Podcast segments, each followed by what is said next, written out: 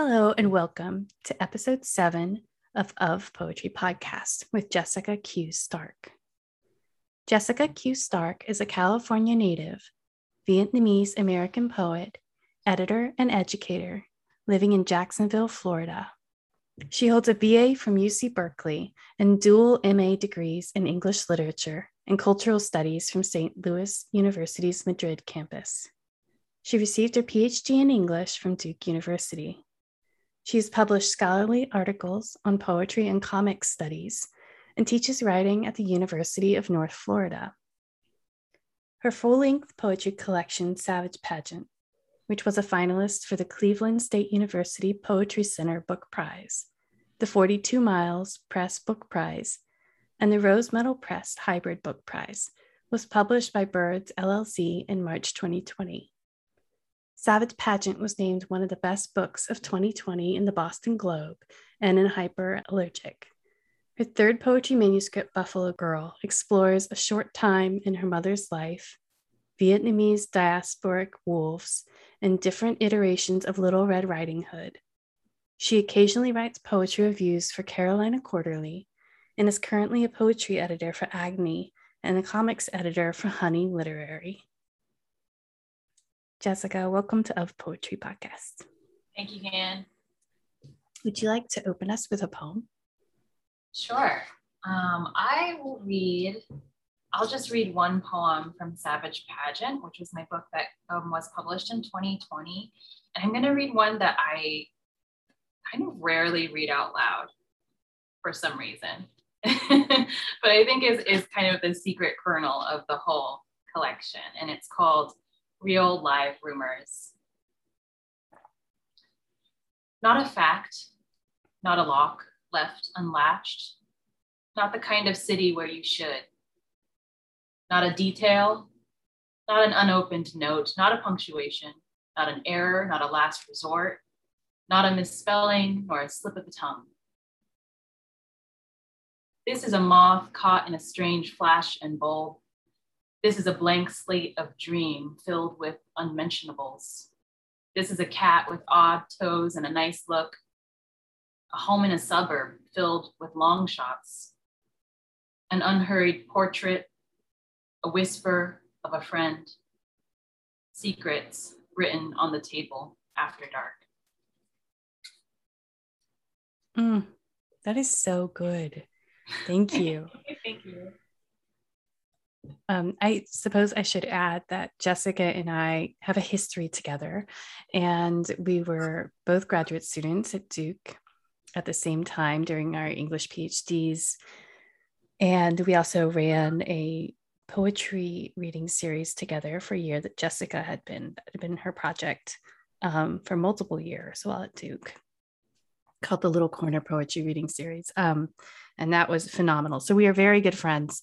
Um, and I just wanted to add that. so just to make sure everyone knows, I love you. Thank you for being here. Oh, thank you for having me.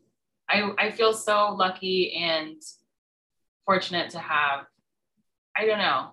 We should add too that we didn't really hang out until later mm-hmm. in the mm-hmm. program, that there was a few years of um, in ways that our lives didn't interlock. And the intensity of, of the connection I feel with you is, I think, more punctuated by that absence, if that mm. makes sense, in the beginning because of life circumstances and whatnot. Yeah, you know, I was thinking this morning though that one of my first memories of you is that I had an 18 month old when I began the program. So I was already having mm-hmm. my children and um, I think it was in like the first couple days. Right. And I remember this like really pretty girl with brown hair said to me, like, oh, if you ever need a babysitter, let me know. and I was like, I was like, whoa, like, and, you know, it was, it was someone in my cohort and that was you. And um, I was like very impressed by that. And like, I thought that was such a generous offer. Um, because sometimes when you have children, uh, you get treated like a weird animal or. Which I understand. Yes, yes. Um, but thank you for reading that poem. What was the title of that poem again? Real life rumors. Real life rumors. Mm-hmm. I love the word latch that comes up in Savage Pageant. Um, and you know that it it does the work across motherhood for you and secret keeping and um, archive, you know, opening something up that's been closed and um, and it's just a beautiful sonic word, I think. So oh, definitely comes. But yes, to your point, the and I feel like it's funny because this was very pre-motherhood when I was writing the corpus of this book, and it has so many more imbued meanings now after breastfeeding and things like that. But um, it definitely has that maternal link even before my knowledge of it or you know embodiment of that but yeah of course it's like i love i love latch i love the word hinge you know mm. but these um these words that kind of signify connection but can be completely i mean i feel like this relates to our relationship right? Like these these things that that fit so nicely together once you really take a look at them or spend time with them but can completely exist in different parallels if you like if you you know don't pay enough attention or um, entertain the various distractions of this world you know hmm. yeah it makes me think too that you and i have a lot we both do work with silence in our work Definitely. um and i know this has to do with um, archives and different kinds of archives, um, which makes me want to ask first, you know, what does it mean to you to be someone who works with archives, both in Savage Pageant and in your um, your work in progress, Buffalo Girl, mm-hmm. and what's and tangentially, and I we can I can repeat this later, but what's your relationship to documentary poetics? Mm-hmm. Yeah, um, I, I think it's, and you know, I'd love to hear your thoughts on your approach to it as well, but it's totally symptomatic of our training as scholars in a lot of ways. You know, I came to the page as a poet first as, a, you know, a thinker, a, um, and a, con- a consumer of words, um, a consumer of archives. And the more time you spend in them, um, and you know, I, I spent a little time working in the library at the end of my time at Duke as well. Um, I spent time working in the library my undergrad as well. Um, but the more time you spend with these, you know, archival materials, and especially if you're peeking behind the curtain, you really get a sense of how subjective they are. Um, you meet the actual people that have curated these whole stories within history and you you know you meet them and you see they're human and they're full of bias um, and it's mind-blowing in some ways how arbitrary some of these very you know approached as neutral seeming archives can be. Um, so that all to say that is what really piqued my interest in terms of what like language you know that is understood conventionally as a neutral uh, ground, maybe perhaps for not poets, but like language, I feel that archives and the thought of the archive has just so much potential for play, for revealing um, the multitude of biases and subjective curation that have gone into, you know, what makes a history, what makes a personal story, what makes a word, what makes an etymology of a word. Like I, I feel like these are all informant of one another. Um, so for me, I came to, to documentary poetics and the archive in terms of curiosity, in terms of silence, to speak back to what you just said and, and, and kind of challenge um, whether or not there are things missing, which of course there are, um, but also just kind of question the nature of presentation, um, how we present our own histories, how we present our national histories, um, how we present, um, you know, histories that are seemingly objective or neutral ground, but aren't. I'm interested with all of these kind of questions and um, cantankerous perspectives. yeah, no, I I think that you know it's interesting that you bring it up from the academic and the work and um, I don't know, I almost consider it like like the serious side of archives um, because one of the things that documentary poetics for me really brings um, to the document, right, that a lot of mm-hmm. other fields don't is play. Mm-hmm. Um, that it, you know, intrinsic to documentary studies is like you want to play with something, you know, even even something as like really you know, kind of serious and violent and legal as you know the documents that say in the NourbeSe uh, Phillips is working with in Zong. Mm-hmm. Um, you know, she plays with it still, and um, and has to be open to that play. And I think that's really, I don't know. There's something really interesting. There's something that you get with poetry that you don't get from any other field, and it just right. opens up the document in so many incredible ways and to be able right. to see it in new ways. Like scholars aren't going to do erasure work on a document. right. Again, because I think a lot of these things are taken for granted as, you know, like I said, like neutral ground or unbiased or objective truth. But you know, and this this kind of goes back to a lot of my work with the scholarly stuff on my dissertation, which I haven't touched, and it's gathering dust in shelves. I, I, I, I think it'll stay there for several years. But um, what I was interested in is like thinking about poetries and poets across time and how there's so many other things beyond their work that inform how we think of them. So classic example who I looked at really closely um, was Gertrude Stein. I also looked at Amiri Baraka, but just the way that their how our impressions of them right now thinking of them as you know in the contemporary moment as contemporary poets like we think of them only as their the, the page but there's so much else there's editors there's publicity. There's um, gossip around you know certain uh, wild acts that they did in public that may or may not have happened. So i think this is all related in that you know um, it's also really invested in rethinking how uh, histories and stories about certain people or places um, really are uh, you know informed by all of the this detritus or you know noise and and how to kind of make your way through there yeah mm, i love that you bring up those examples um you've worked a lot with hybrid text as well in your work um can be considered hybrid work, right? Um, that you work with visual art mm-hmm. and that you've done, you know, work with comics and you've worked with zines. Um, and I think that that is also something really interesting that you bring to documentary poetics that you're bringing um, that hybridity. And again, I think the play, the play comes into it for you in a really, a really cool and productive way.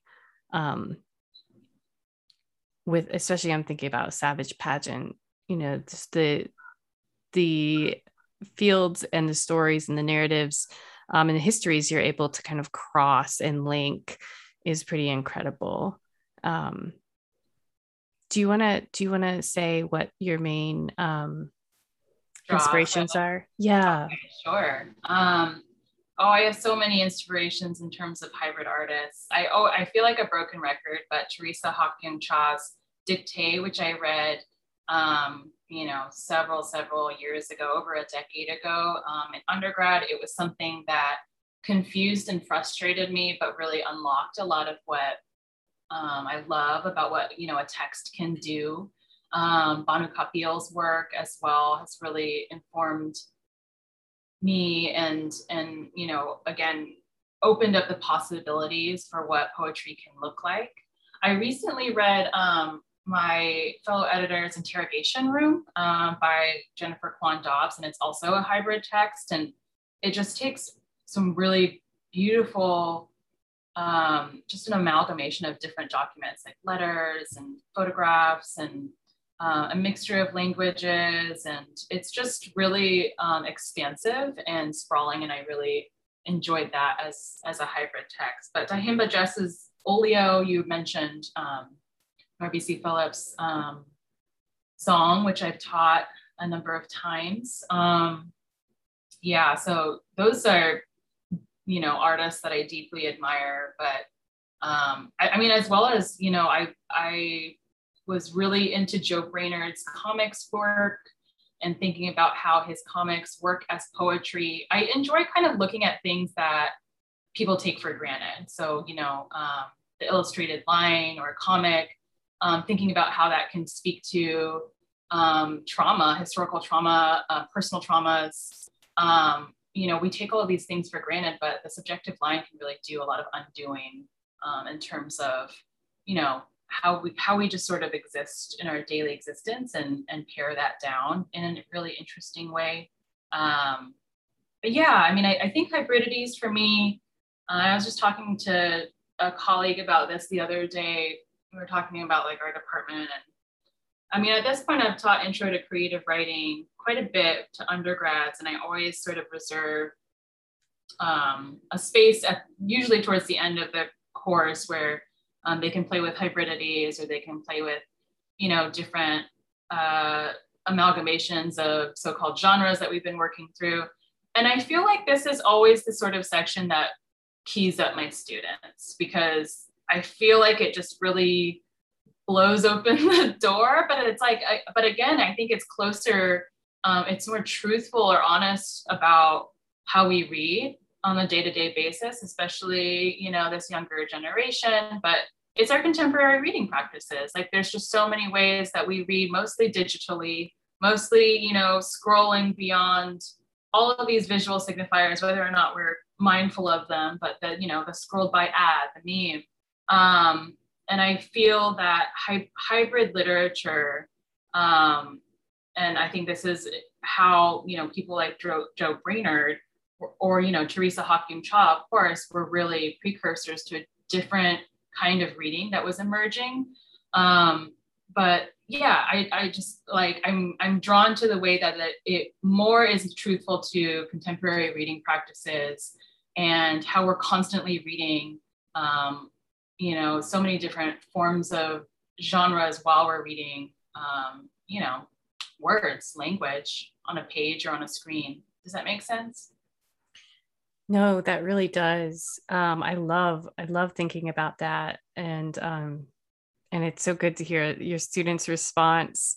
Um, it's I, you know, it's something I find that I can never predict how you know if if you're doing an erasure day or something with your students like how are they, are they going to like it? Are they going to think it's easy? Is it going to you know um last time i think it, we, i did a, an erasure workshop and um and they did some really cool i mean we did erasures of shakespeare's sonnets and you know we put a bunch of different text.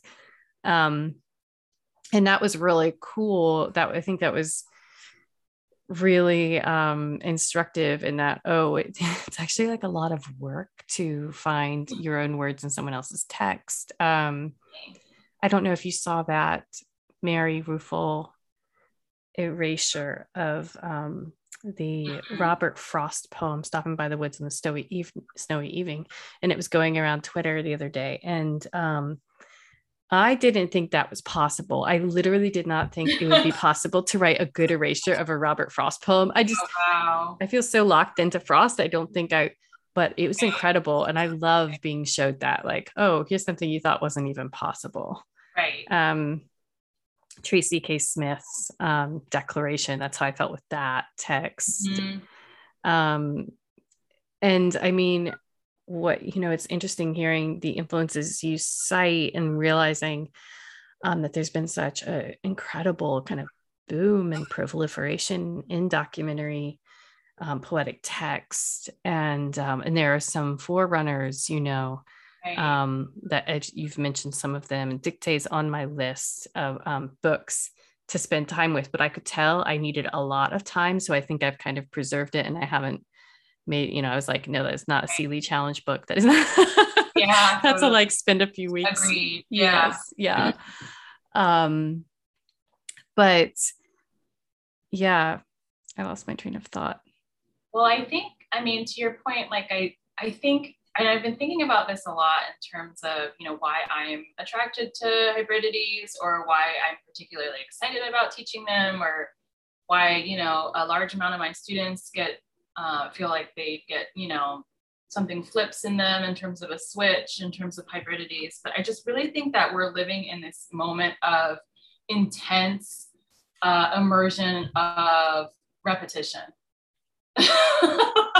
like really intense immersion of repetition, different permutations. Like think about like just the act of going onto the interface of Twitter every day. And then like, you know, one little feature like the font or something gets flipped and it's like, oh my God. But then it's like, think about how many times you've come to the same screen and looked at the same font and looked at the same interface and scrolled the same, you know what I mean? Like it's just like, and of course I think about meme mm. culture too and how much creativity is imbued and, and potential in that sort of seemingly silly practice of creating memes or different words around the same image. But what a permutation! Like Stein would have a field day, hmm. you know, of this kind of embodiment of the factory in some sense, but then also proliferating and going in all directions.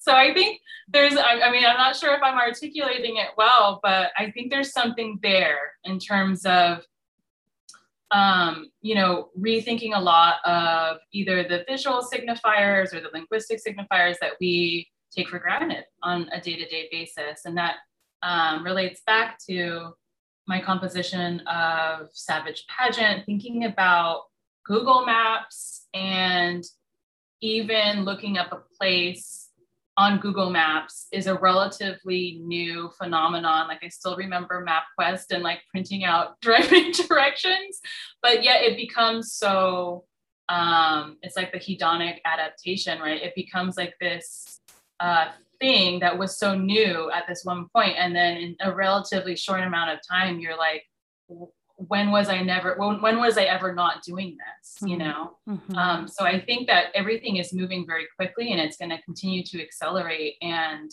um, paying attention or slowing that down for me um, i think is important work and something that i need for my own like self posterity if that makes sense.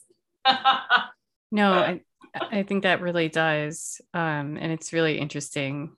I mean, even thinking it's just, you know, the material changes and and that matters in our lives. I mean, you just make me remember the printed out maps on the floorboards of my car. and then if you went the wrong way, you're like totally screwed.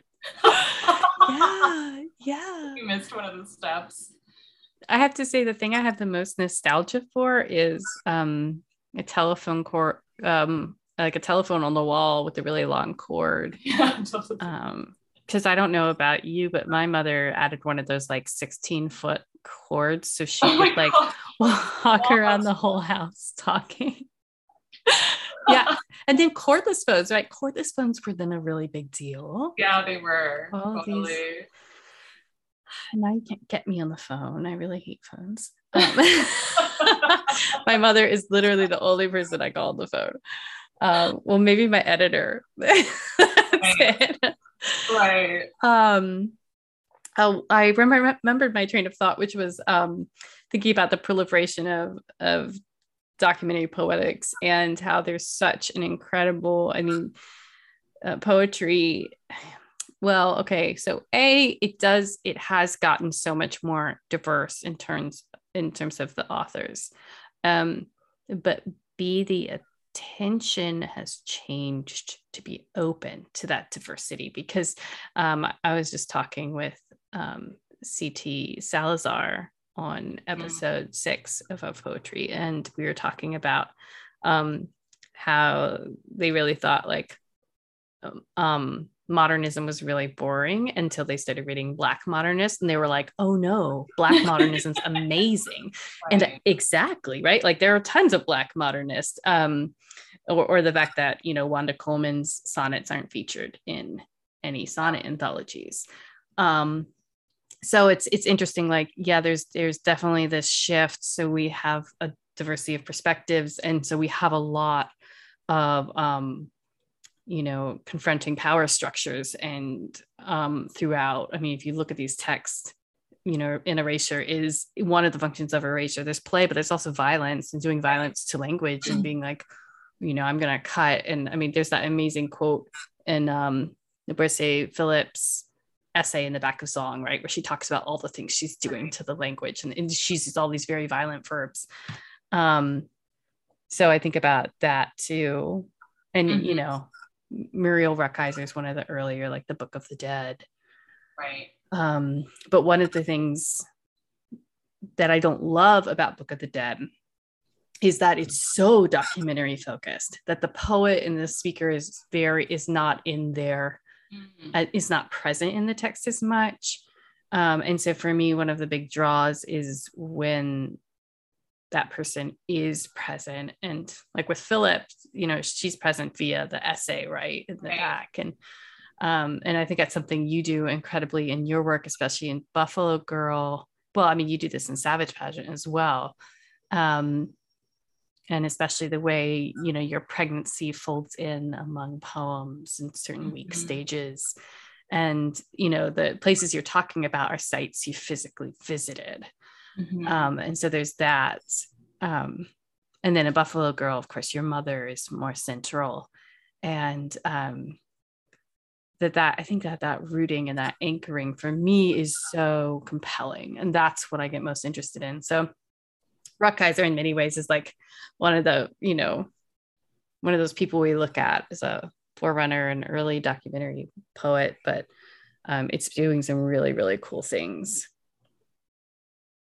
yeah it's um thinking about the personal and like i feel like buffalo girl in general is like a little bit more personal than like I think I would have had comfort with maybe five years ago or so. Mm. Um, and I, I've also thought about this a lot too. Like I feel like Savage Pageant, it was supposed to be about this place, and then I let myself like kind of leak in a little bit, um, just because I felt like I couldn't not. Um, but that there was discomfort with that certainly. Um, and I was thinking about this in terms of like my heritage and being raised by a very strong Vietnamese American woman. And a lot of it of my rearing was like, it's not about you. like it was like I'm I'm the la- I'm the youngest of four um, women, and um, I just felt like growing up, it was like the refrain was like, it's not about you and like respect your older sisters, uh, which like kind of left me in a very like weird place, like in terms of power dynamics, being the youngest of this, um, you know, family of big personalities. But I think it does inflect, I guess, some of my discomfort of like, I, I don't think I, I don't know.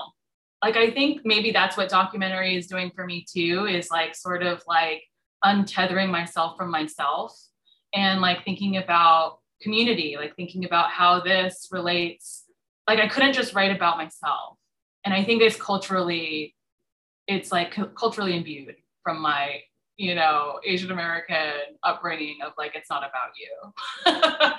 so Buffalo Girl, I felt was like a little bit um, deeper inward. And maybe that's inflected by the pandemic, which like, you know, I wrote the whole thing um, during all of this bullshit. Um, but I, yeah, like I think it's like, and I think it's still like a little um, like too close for comfort, but that's okay. I think I'm okay with it. Um, and I think, um, you know, writing about my mother and the myriad of acts and repercussions that happen um, from the war in Vietnam that aren't like you know, really distinguishable or lucid forms of PTSD.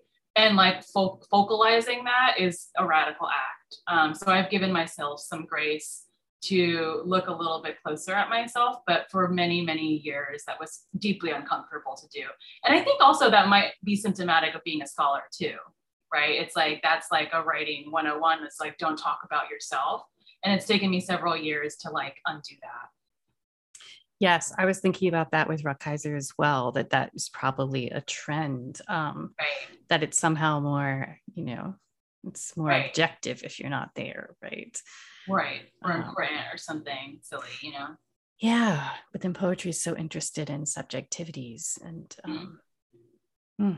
Would you like to read something from Buffalo? Sure. I would love to.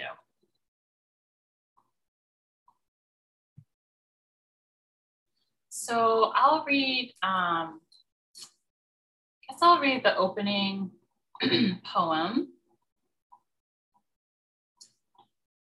I should say one of the opening poems. Um, and then I'll think I'll, I'll read one either now or later, one that kind of embodies what I just said in terms of that um, personal terrain that felt very dangerous. But um, I'll read the more kind of macro um, poem first, and it's called uh, Phylogenetics.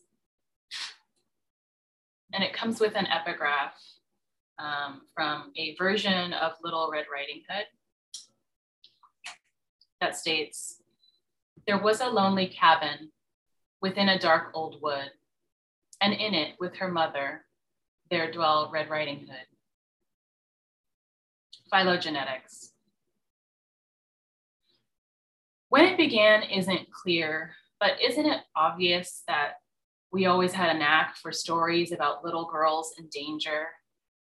Nice girls, stupid girls, naughty girls, girls bleeding and holding baskets of wine, each not another route to pity blame the foul. Why not a hard edge for once? Let the girl wander where she pleases, for the moral of the story isn't always the same. And how's the one go where she doesn't die alone and pretty? Where no huntsman comes around to cut her out? Who will answer for the anonymous limb taking? Where once a wood, a rice paddy, where once a hole, a tooth. Songs of the buffalo girl, wet strands in a basket, housing figures that know their way around in the dark. Look now to Little Red Cap, taking all of her known objects to bed, taking off her overcoat to reveal fine downy fur.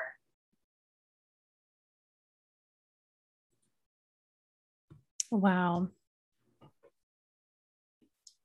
Wow. I love that coming after you talking about um, it's not about you and respect, respect your older sisters, which, wow. Um, something I have always loved about your poetry since I first started reading it was the kind of coolness. Like there's always been a coolness to your poetry um, and to the language that it's, I think it's just, it's very smart about itself and um, has a lot of, you know, a very smart humor, I think, too. Um, so I think like when you turn that and and it becomes a, a critical lens for the critical lens for the poems. Um, I think it's pretty incredible. Thank you.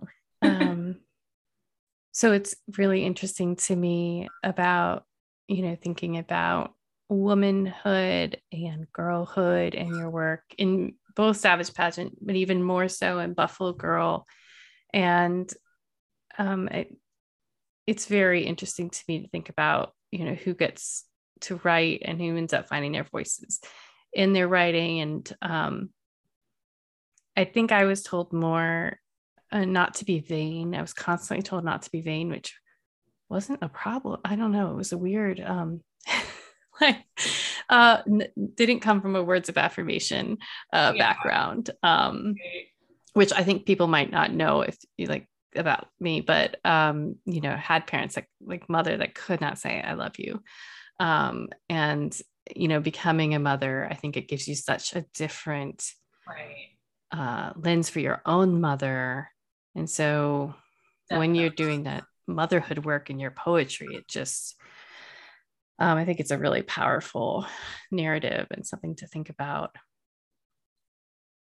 You have that amazing image of your mother Mm. On is on, she's on like a moped, right? Yeah, she's on a Vespa. Yeah. Yeah, a borrowed Vespa, which I learned later, which I'm like, oh, beautiful. And she's on like, she's got like high heels on, like ridiculously high heels. and like a, you know, a really modern styled ao dai at the time.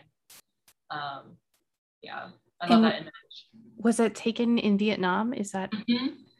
Yeah, I was taken in Vietnam. I think it was about two years before she left, so probably 1973. And is that going to feature in Buffalo Girl? It is.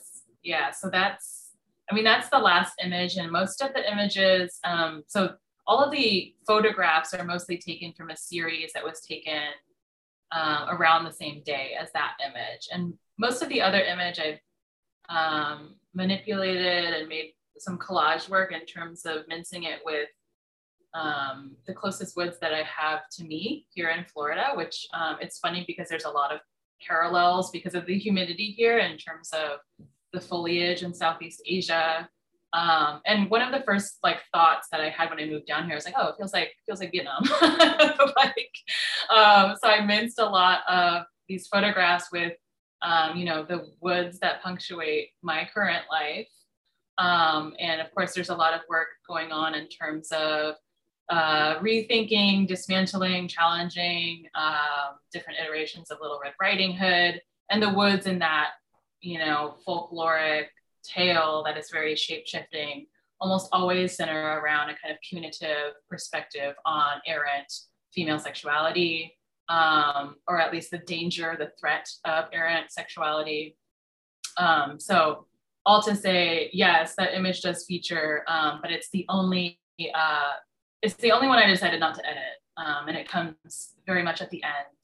Um, I kind of wanted to have, uh, you know, after this collection that very much speaks about my mother. Um, I wanted her to have the last say, I guess, in that image.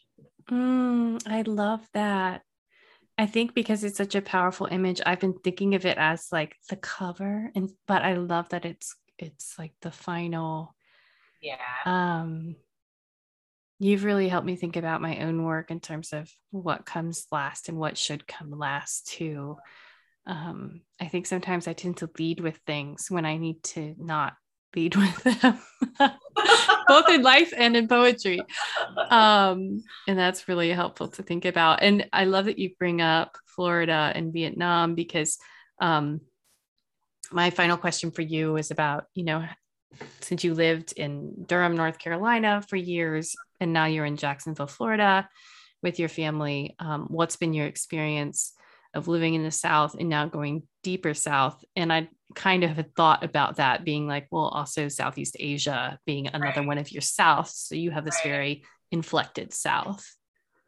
Yeah, I mean, it's been, I spent seven years in Durham and um, I was kind of I lived in only pretty big cities, you know, urban cities. I lived in uh, Brooklyn most immediately, but I was in Madrid, Spain, and Seoul, South Korea, and San Francisco is where I met my partner. Um, grew up near LA, so Durham was the real. Um, but it was such a soft awakening because Durham is such a blue bubble in some respects, um, and Jacksonville, Florida, is a lot more uh, confrontational in terms of it being stereotypically the South, in terms of, you know, um, it's not monolithic politically.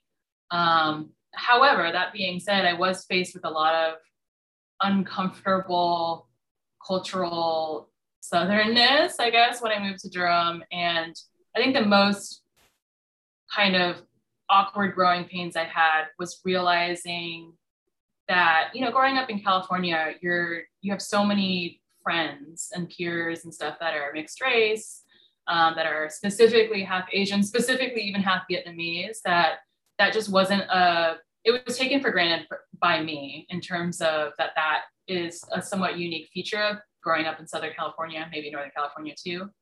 Um, whereas Durham, I feel like for the first time I was like not my white passingness was I was really confronted with how much I passed as white.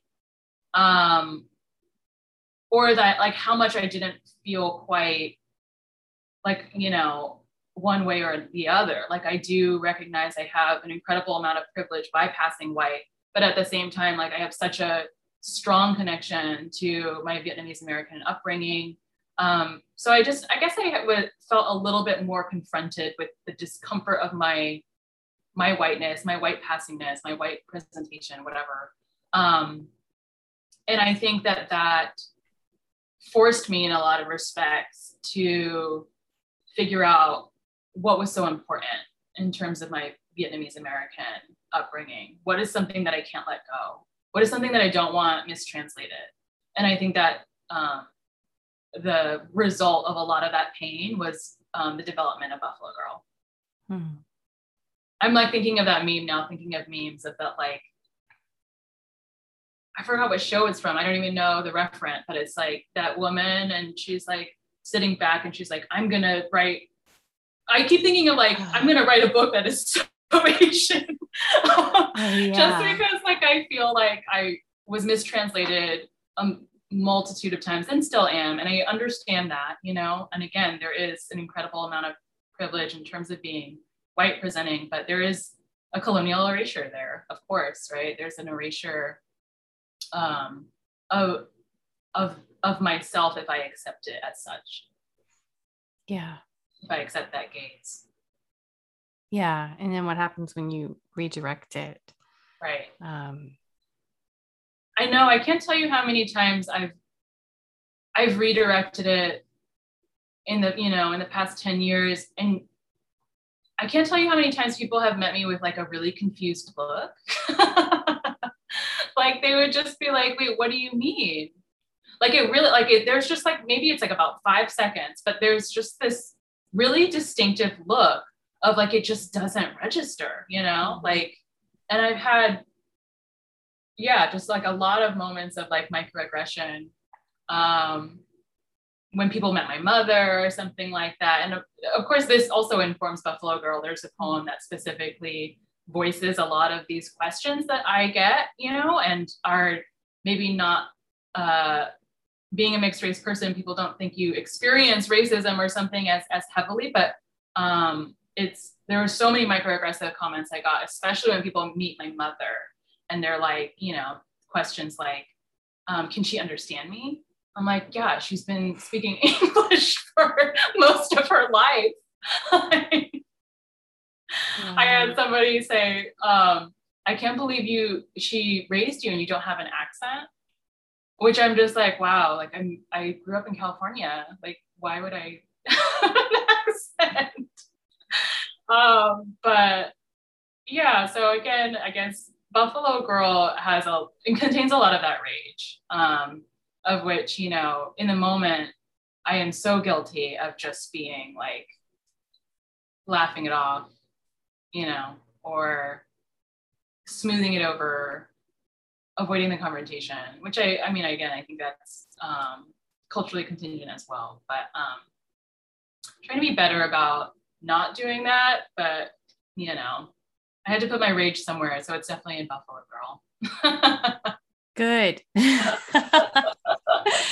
Good, because I mean, you know, talking about documentary and archives and silence, um, I think it's white white folks have to can do some work on confronting their own silences and their own illusions and not I mean that is some hard work and so many I mean when I sit it just makes me so angry. I mean I think anger is the right response but um, I've I've never met another white person who's done genealogy work to look at whether their ancestors enslaved in the South. I mean, and that makes me mad. Um, right. Like, what what did you go to your genealogy for? If you did, it's usually like, oh, they want to see if they're related to someone cool. related and, to like Daniel Boone or whatever. Yeah. And I'm like, no, actually, we should have a genealogy show. And just the conclusion is always like bad. Because everyone, I mean, it doesn't matter who you are, everyone has like terrible things in their family histories because family history is like complicated and, and sprawling and right. Um, so yeah, um, I mean, and asking when people ask you to do that labor for them, if that's you know asking you to confront them is like right. that's just offensive to me too. Like why why should that be on Jessica to you know fix you? That's not that's your work you go right. work. I think do the work is probably the thing I say the most um, yeah. to to peer writers. I don't say that to my students, um, although I do say to my students, everything is not for you. Um, and that's typically not to all my students. I have a very like um, right. like wonderfully mixed classes in the summer and and that makes it makes everything easier when you have a, like a good group of kids that come from a lot of different backgrounds and a lot of different geographies and it's just it's so much easier i found that after teaching at an almost all white classroom right um, it, you just can't say anything. It's so hard to teach because if you're always right and you know everything like why would you want to be taught anything? Oh gosh. Um, yeah. Yeah totally. Would you like to read one more poem? Sure i'll read you the newest one. Um and yeah, yeah, you've read this manuscript, but I'll just say that um, hunger, different forms of hunger feature quite prominently in this manuscript and, um, you know, related to Little Red Riding Hood, but also um, trying to sort of face some of the, like hunger was an actual issue for my mother and her family growing up, certainly the family before hers and my grandfather's family. Um, so hunger in and of itself has just been really interesting for me to think about. Um, so just want to preface with that. I don't have a name for it. I did have a name, but I'm working on it. All right. Um, unnamed for now. By the age of 15, I was a hungry red wolf. I worked on permit at Jo-Ann Fabrics one summer scowling women forming lines at the back of my hangover, and with a terrible little crush that kept blooming over floral patterned fabric beneath my palms. I scanned coupons and resisted knowing the definition of a window valance. So many sighs from women in search of a texture, a measurement, some small tool that I could never afford. When I learned that cameras were decoys, it was all over stickers, hot glue guns, a bounty of expensive scissors I never used. Most nights, I brought sneakers and ran the four miles back to my childhood home, happy to be moving in the dark from white light. It was worse than McDonald's, which in truth was kind of fun. Working the butt of every parent's joke in the 90s, living the worst case scenario at 16, kind of punk rock the way MJ and I figured out how to deliver unrecorded beverages in the drive through and pocket the complicated math. Though it was here where I found the limitations of my face, where the fry guy would hold me by the shoulders in the walk in freezer and plant a greasy mouth on mine. And what else could you do but laugh about it later with MJ in the same freezer sitting next to the chilled cookie dough with a fistful of nuggets, each of you taking too long of a break taking mouthfuls of soft serve and the feeling that we could never, ever truly die. Fast forward to college, and I'm at the campus bookstore, I'm at the library, I'm cleaning professors' offices and watching their sick cats. But worst of all, I'm telemarketing, which was an unknown quantity of death. A bait and switch operation for selling car listings with a scripted ghost's voice through the phone. Later, I'd be back alive and against the clock trying to find a thrifted shift that would ever last dancing in New York City all night. The origins of the phrase go go dancing derives from the French agogo, meaning abundance, meaning galore, which links to the word la gogue, or a French word for joy. I don't know if I ever found happiness shaking my ass over glass cups and faces gone gloss but most nights in that mechanical suture, I felt like air, maybe freer than a walk in freezer, my time and movement in abundance. Like no one could ever clock me in.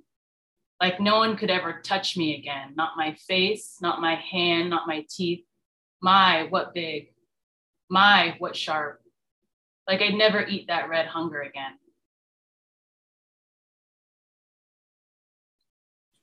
That's amazing. Thank you so much for reading a new poem. Oh my goodness. Still kind of uh, working on it, but why not? Oh, yeah. And your hunger poems in Buffalo Girl are so good. Thank you. Thank you for being here today, Jessica. My pleasure. To read more of Jessica Q. Stark's work, check out the episode show notes, where you will also find a link to purchase Savage Pageant from Birds LLC. If you've enjoyed a poetry podcast, please rate and subscribe to the show. Once again, thank you for listening.